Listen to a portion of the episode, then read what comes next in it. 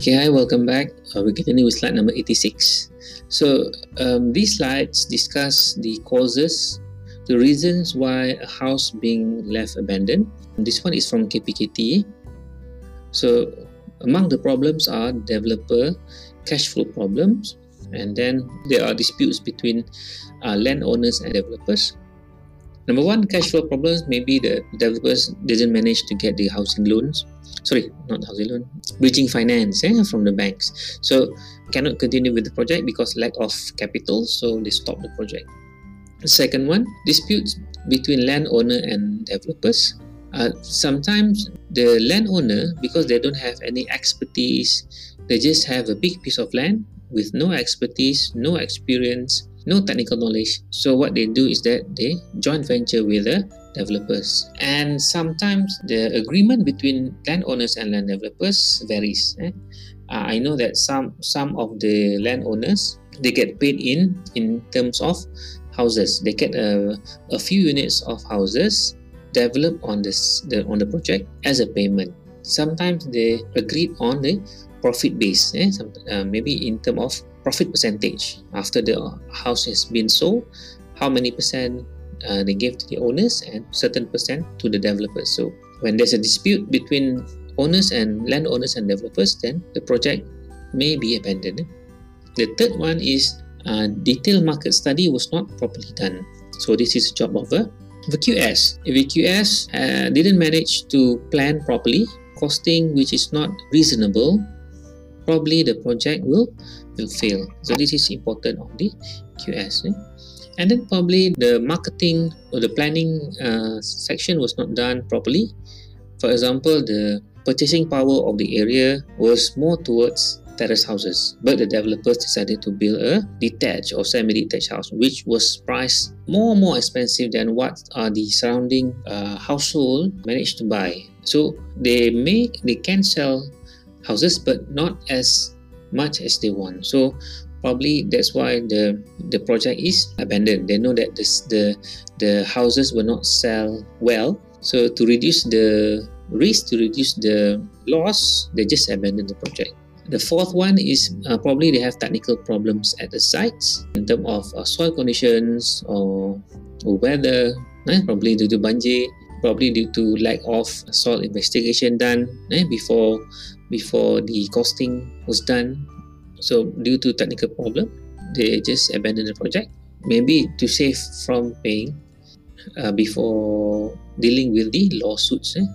And then number five, um, they have squatters resettlement problems. So before the project has been done on the squatters' land, they have to move the squatters into uh, new housing projects or PPR disabled but they didn't manage to do it on time, which has dragging the progress on site, which costing money to the developers. So because they didn't manage to get the project on time, they have a problem on sites. Maybe they have um, problem with the squatters. Squatters have sabotage their sites.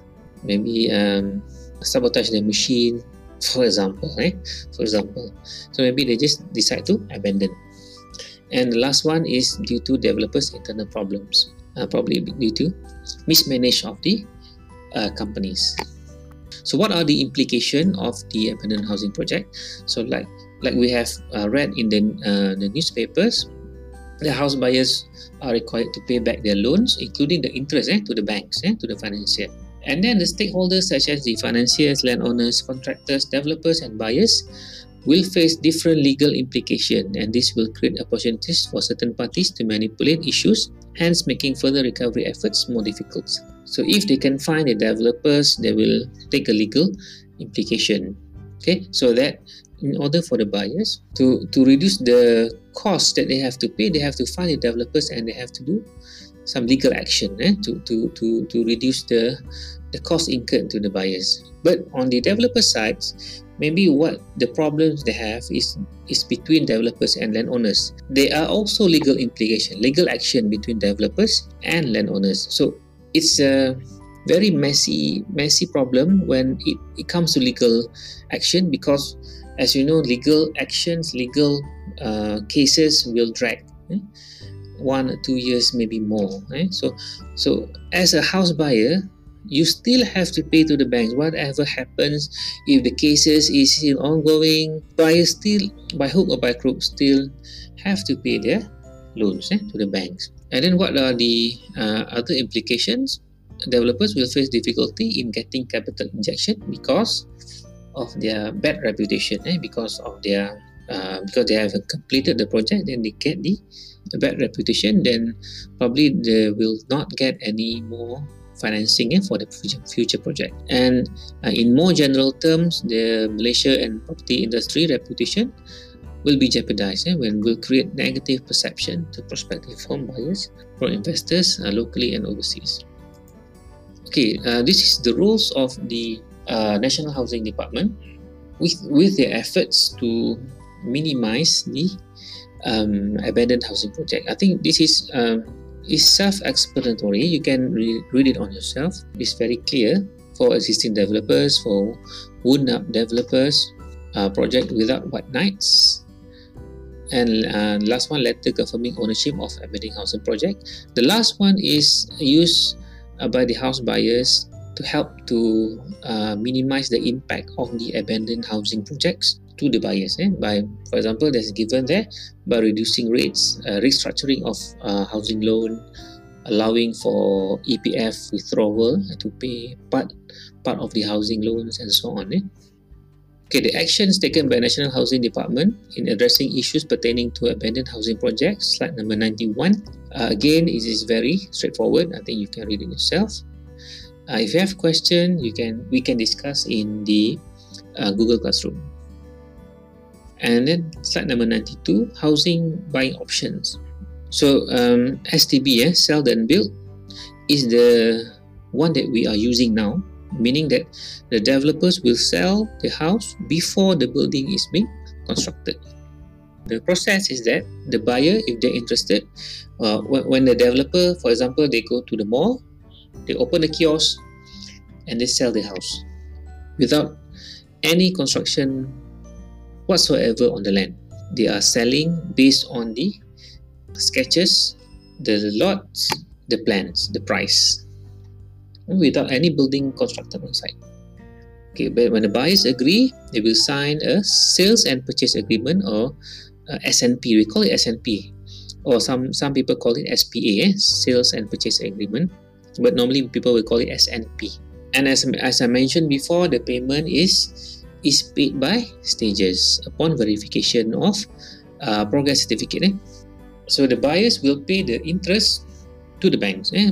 according to the percentage of completion like we discussed before. And after the building is completed, the buyer will pay the full amount, eh? the full monthly installment. So this is the standards that we are using. Eh? Sell, then build. You sell first, then you build. Sometimes you sell, although it's not finished, the if the developers manage to secure minimal amount of uh, buyers, they will start to do the project. If you go to the the uh, project eh, behind the summer mall, they're supposed to build uh, apartments eh, there. I remember they they they, they do the uh, spun pile and they stop for a while and then uh, they stop and then they change the advertisement I don't know whether it is still the same company or not. They are doing a lot of promotion, and I saw a few people coming to the office. And after that, they start something. Eh? They, they start the foundation works. They continue with uh, after the piling. They continue with the substructure works. But at this point of time, I think they stop. I don't know why. Whether they, they fail to achieve the minimum quota before they proceed to the construction I don't know. I don't know what happens. Eh? Okay, we stop here. Slide number 93. Uh, we discuss the other option of uh, housing delivery in the next podcast.